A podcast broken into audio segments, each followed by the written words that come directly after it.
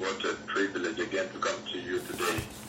And uh, today is a blessed day. This is a very special day again that the Lord has accorded us to be able to have a teaching, a study that is going to help the church, whosoever will listen, um, to, to polish the church. You, you know, we live in such a time when it's going to be absolutely very critical that uh, the Christian believer, the Christian, the Christ follower, the born again person, this is now going to be a critical moment for you to be able to ensure that your salvation is well polished, that you are in right standing with the Lord, and you know all the things you ought to know.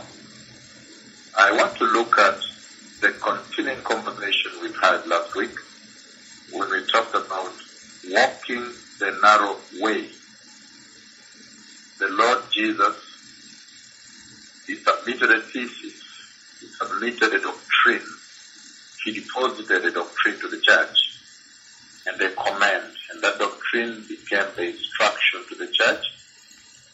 And in that instruction, the Lord commanded the church world over to walk the narrow way. So most of last week, the few days at which we managed to have this conversation, we spoke about some very important aspects of walking the narrow way. And we asked the question, what does it mean that Christ Jesus the Messiah commanded the church to walk the narrow way? In other words, what does it take? What are the features of a church that is walking the narrow way? And I want to continue that conversation, beloved people, by looking at some very important scriptures here and giving it a greater look. Uh, what does it mean to walk the narrow way? So today I want to begin with the lead scripture. And our lead scripture, I'm reading from King James today on purpose. I have four versions here in the Comparative Study Bible, but today I purposefully read from King James. So our lead scripture, the book of Matthew chapter 7, again verses 13 and 14. So Matthew chapter 7. In this dispensation, when the prophecy on the collision of the two neutron stars has taken place, in this dispensation at this hour, when the tossing of the sea once the Lord sent me to command the ocean to come out in the Caribbean, and you saw what that did all the way through the United States, then the prophecy of the United States of America, on Florida, on Houston, Texas. At this time, when a dead decomposing corpse, a dead body, now we know she is called Mama Rosa, gaining weight,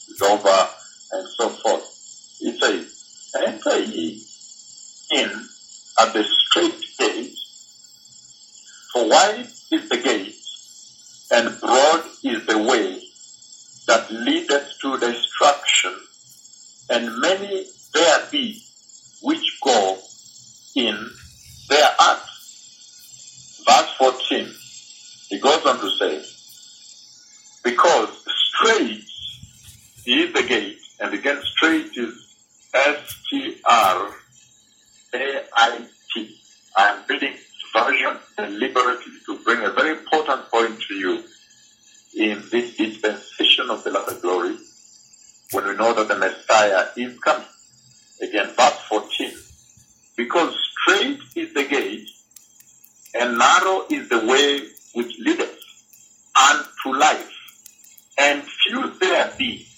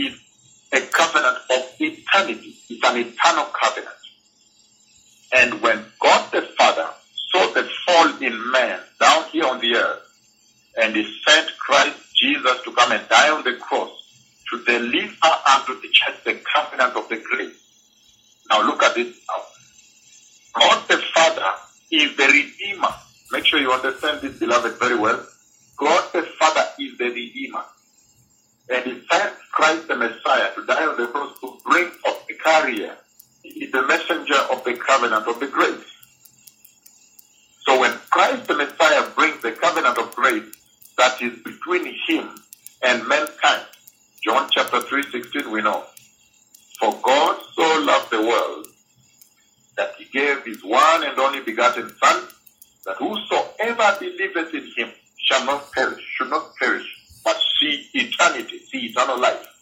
So that is the covenant he made. And then now he grafted covenant between himself, Christ the Messiah, and the church. And so that those that have a covenant with Christ, by extension now, Christ's relationship with the Father, Christ's link, the link between Jesus and God the Father, that covenant of eternity is now extended to the church.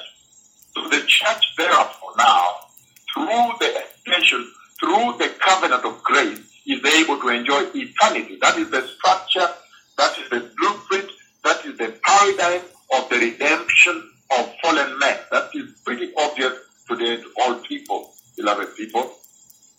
And so, when Christ Messiah, the author and finisher of our faith, the one that died for the church, the one whose church, his church, the church of Christ, whose church is on the earth here, when he brought that covenant of grace, then he deposited for this thesis here.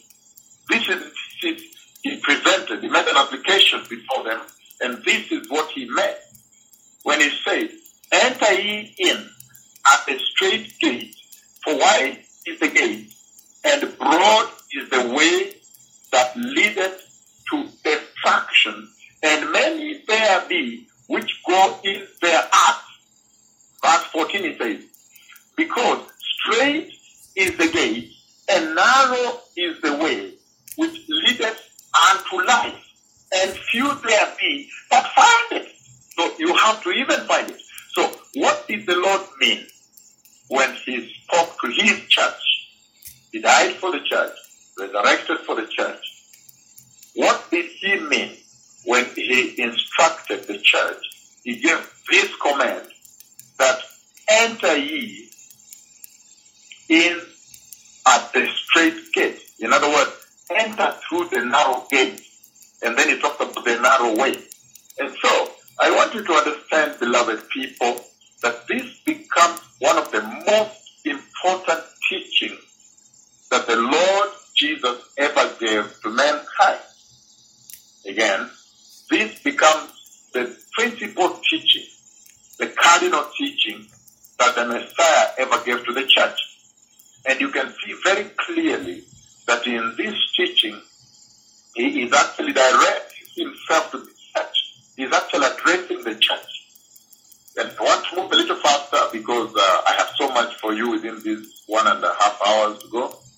And so, uh, it, it became so important. Why is this the most important doctrine he laid before the church? It is so important because this became the yardstick. This presentation here, this decree, this command, this instruction the Messiah gave literally became the yardstick. It became the principal yardstick that separates the entire human race into two, into two groups, that separates the entire universe. You are aware that the entire universe is under the jurisdiction of the Messiah and of the Father. You remember recently when the 10 year old prophecy, when he sent me to shake the entire universe, all the trillions of galaxies. So the entire universe is being addressed here, beloved people, and the church that we have on the earth. So this teaching became so critical in the life of the Christian. Why? Because this is the teaching that lays out the yardstick, defines the yardstick for entry into heaven. In other words, you get from this teaching a yardstick for separating the entire human race into two, two groups. Those who will go into the kingdom of God into heaven, and those who will go to hell. This is how important this teaching stands within the paradigm of scripture and the prophetic timeline of the Bible. That this teaching at this hour, especially before the Messiah comes, becomes so critical in the life of the believer that they may be in the know, that they may know some of the yardsticks that heaven will use, that the Lord will use on that day when he comes. This teaching, the thesis he deposited in Matthew chapter 7, 13 to 14, is so critical because even the dead will be weighed on this yardstick. Even those dead, those who have slept, the Bible calls them asleep. This is the yardstick that will be used to measure them to see where at they spend their eternity, whether in heaven or in hell. And that's just how critical this teaching is. It also, it applies to the dead and applies to the living. It is an enormous teaching, beloved people. It's a tremendous teaching.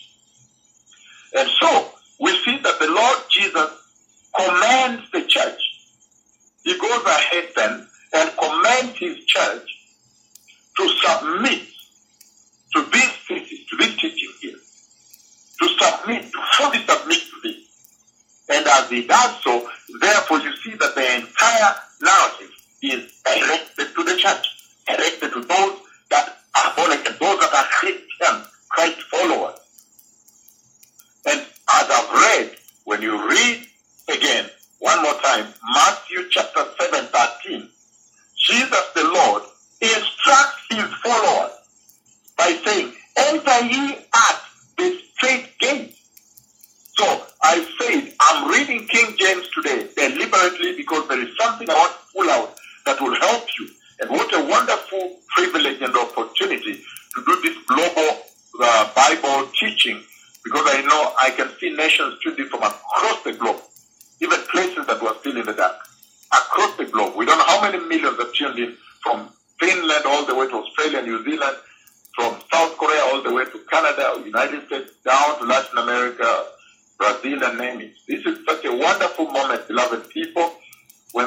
allow me to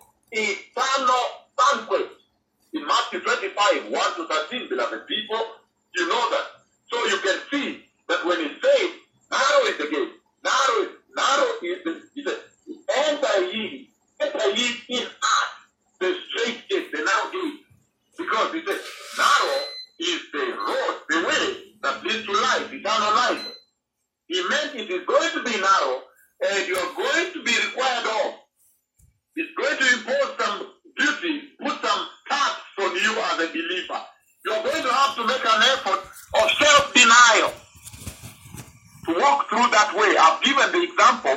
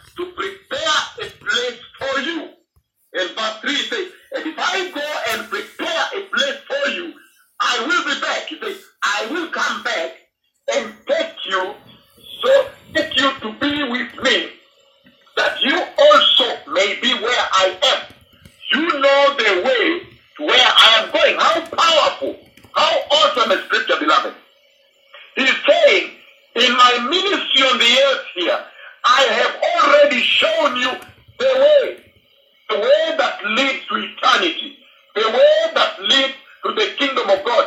And in this things, he's addressing himself to the church and showing her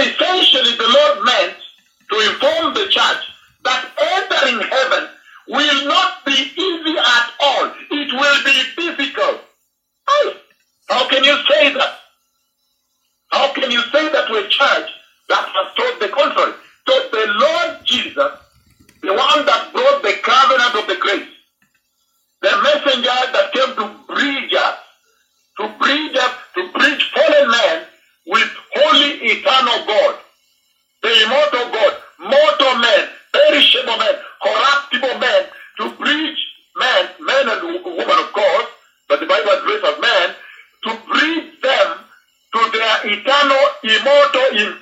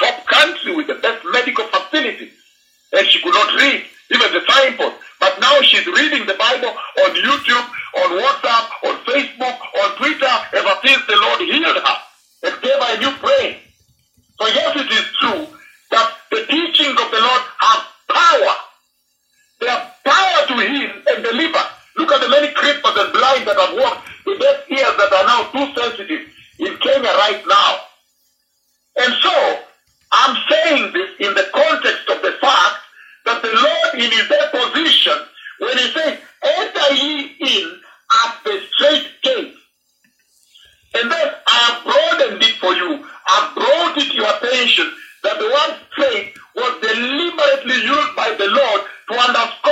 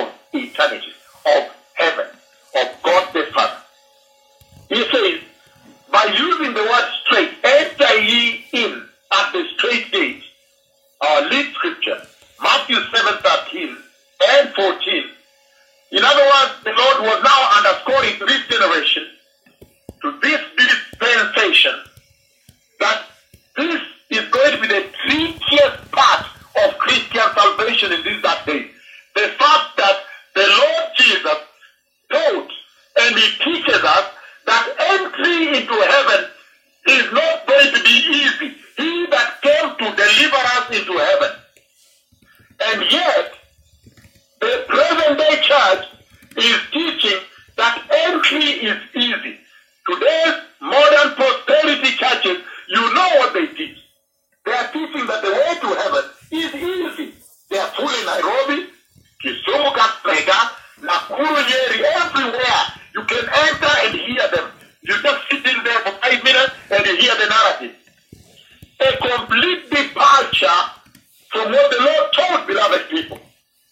He told that salvation would require adherence certain steps because it's steps, expectations of God.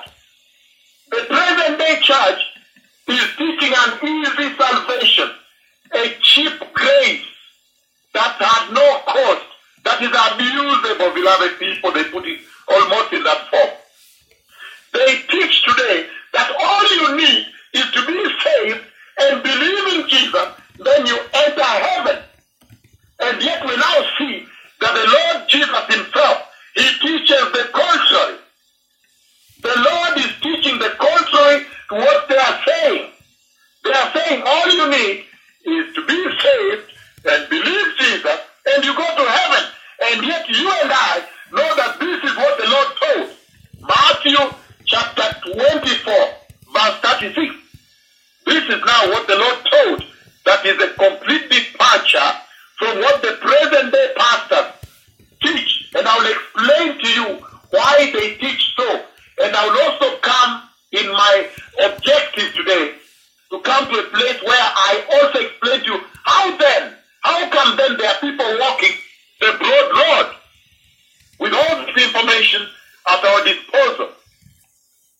So Matthew chapter 24, we are now looking at what Jesus told, which is a complete departure from what the present day church is teaching. All you need is to be saved, believe Jesus, and you'll enter heaven. And the Lord says in this thesis of Matthew chapter 7, 13, 14, that that is not true. There are certain things. There is a certain part of self-denial that must come to you if you are the beholder of this expensive salvation that cost him the ultimate price. Matthew 24, I'm reading 36 on, he says, No one knows about that day or hour, not even the angels in heaven, nor the Son, but only the Father. Verse 37. He says, As it was in the days of Noah, so it will be at the coming of the Messiah, at the coming of the Son of Man. For in the days before the flood, people were eating and drinking and marrying and giving in marriage up to the day Noah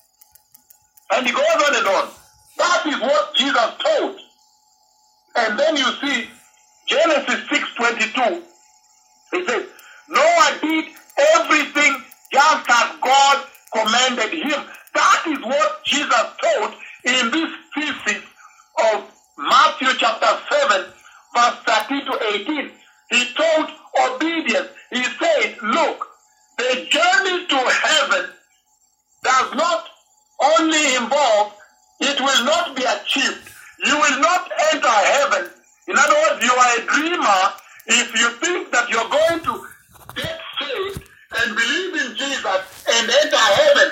Only that. He said, no, there is work. He's talking about work. He's talking about Philippians.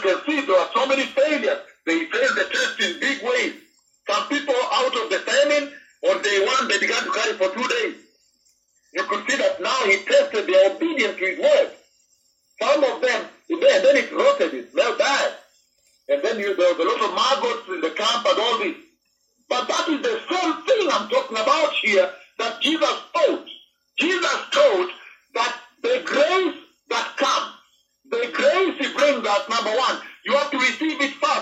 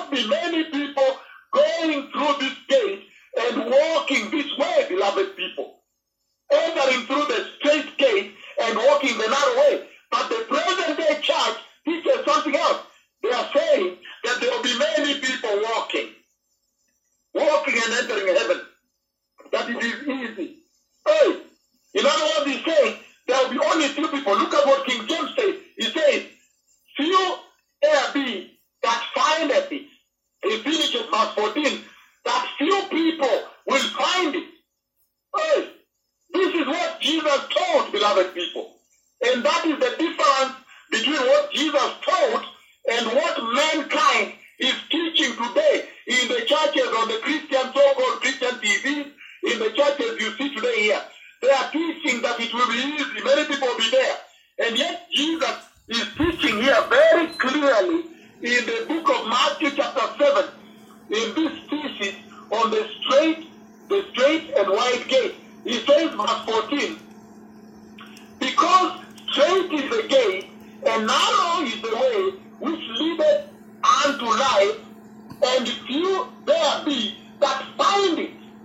Hey, he's saying that salvation is broad because of the requirement it would levy on you that listen to me, the Christian believers. It will be unpopular. Only few will be walking on the road that leads to heaven in this day. How powerful! In other words, the Lord was saying he would contradict, because remember you can see, he would contradict the present day church in their teaching, in its rank and file. In other words, today's modern churches, beloved people, as you know them, the churches of prosperity, do this and what, to live comfortable on the earth. They believe that the majority of people will go to heaven. Why do I say so? Because they simply believe that once you believe in God, that's it, you'll enter. That is not true. We are now seeing that there is self-denial that is required of us. That when you walk the straight gate, the only route that is direct, that enters heaven, and I talked about it in very beautiful terms when I said it is direct, the reliable route, the one that is reliable to enter heaven. He says, on that route, there are going to be some difficulties. It is not going to be easy to see heaven except that you obey the rules of that strait. Whether you're a big vessel passing through the strait or you're a believer today passing through the strait to be delivered across, connecting one part to another, connecting the earth to the kingdom of heaven, beloved. And you see very clearly, let us look at the signpost, for example. I want to look at the sign because I've taught this for many years. I've taught it in this church. I've taught it on this radio. I've taught it several. I've said that when you are going to Nakuru from Nairobi, you have to enter the Nakuru highway. When you are driving from Oklahoma to Texas and going through Lawton, probably yeah, you have to go through I-35 South, Interstate Highway. When you are going from Kericho to Eldoret, you have to enter the Eldoret Highway. When you're going to Thika, you have to enter the Thika Super Highway. And I said, the signposts are very clear on the road. They navigate you. And the church too right now is on a journey to the kingdom of God, to heaven. And so, I have told severally on Isaiah 35 verses 8 to 9, the highway of holiness. Isaiah 35, beloved people, verses 8 to 9, most of you are probably familiar with it. And I'm bringing NIV here, though I said I have four versions, but I'll now on NIV real quick for, for your quick comprehension. Now it says here, Isaiah 35, verse 8 to 9, it says, and the highway will be there, that is, it shall be there, but here it says, and the highway shall be there, and the highway will be there. It will be called the way of holiness. I could have read King James, but I want you to comprehend very well. Again, and the highway will be there. It will be called the way of holiness. The unclean will not Praise journey on it. It will be for those who walk in that way. Wicked fools will not go about on it. No lion will be there, nor will any ferocious beast go about on it. And it goes on and on. So he's talking about a highway that will be there. And we saw that when you read 35 from before, then you see how the Messiah would come and the significance of this highway. And now you see that if you, I kept saying that if you're going to journey on this highway, you have to find the beloved people, and get on it and climb on it. You have to find how to enter it. And so you must have to see the signpost that you don't get lost. The Thika Super Highway, the Kericho, the Kisii Road, Maimani Road, for those in Kenya. Helsinki Vascular Road, Tampere Road, Tampere Highway. I remember going on that highway to Tampere. It's well marked. You see, and they say how many kilometers from Helsinki to Tampere. So you just follow it. You can only end up in Tampere. And he says in Isaiah 35 that this highway is called its name on the sign. For example, the sign on the on the highway for people to get on board.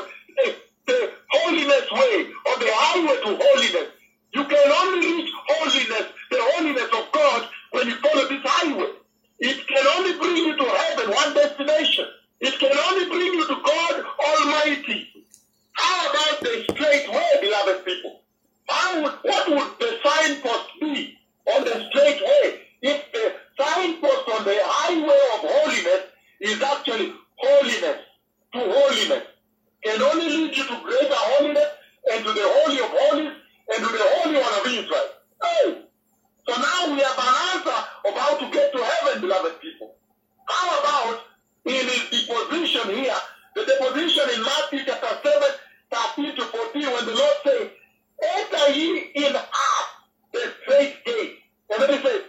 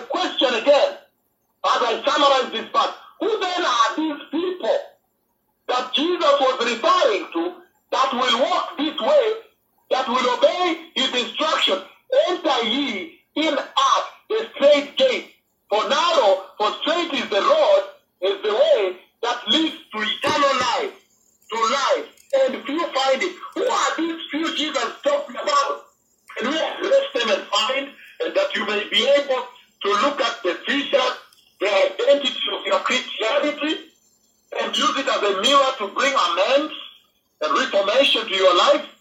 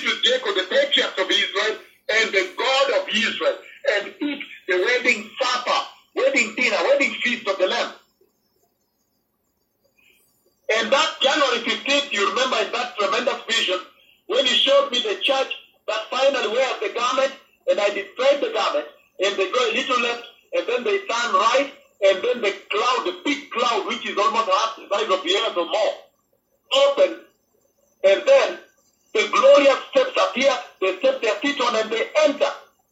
These are the people the Lord is describing here, the faithful church. The church that has been faithful. The church that has been obedient to his saying. The straight way. He said they would walk the straight way. Now look at what happens as you walk the straight way. Exodus 33 verses 13 to 16. Maybe we start 15.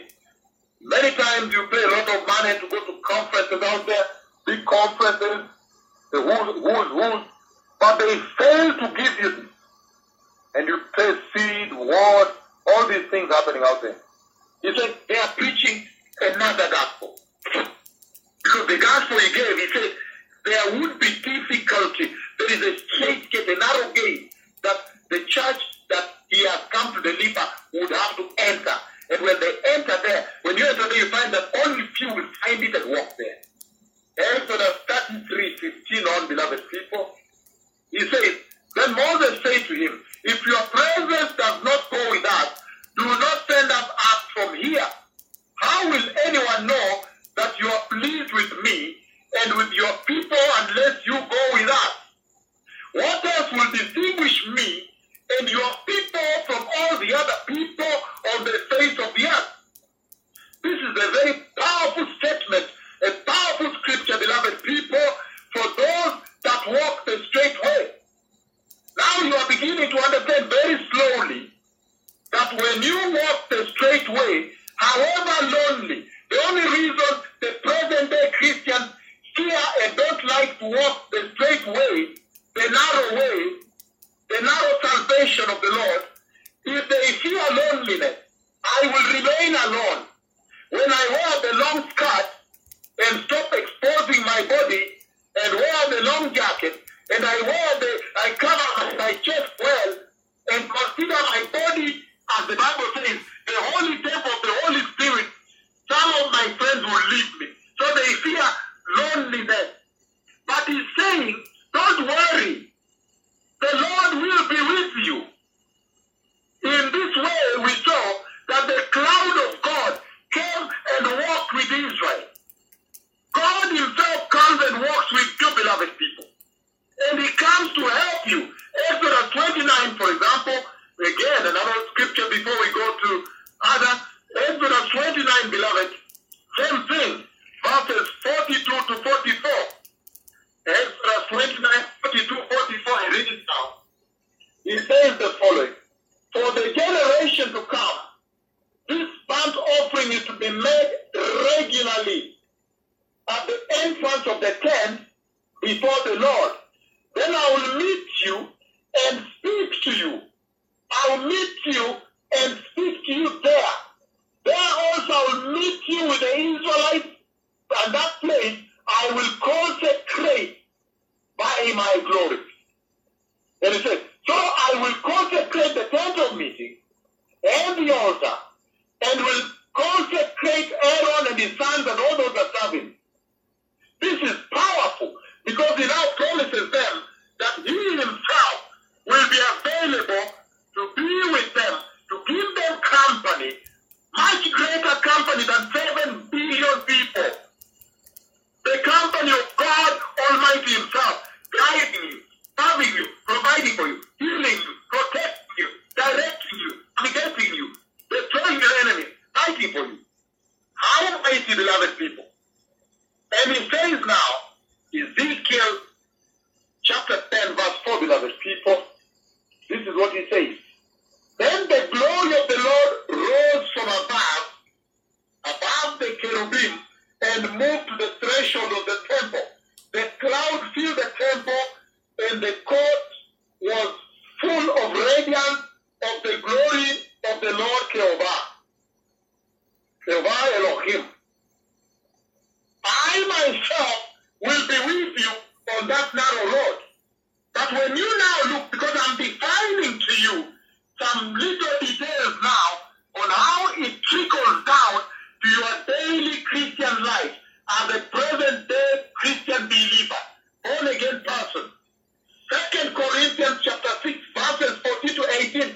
Now you begin to see those that walk the straight way.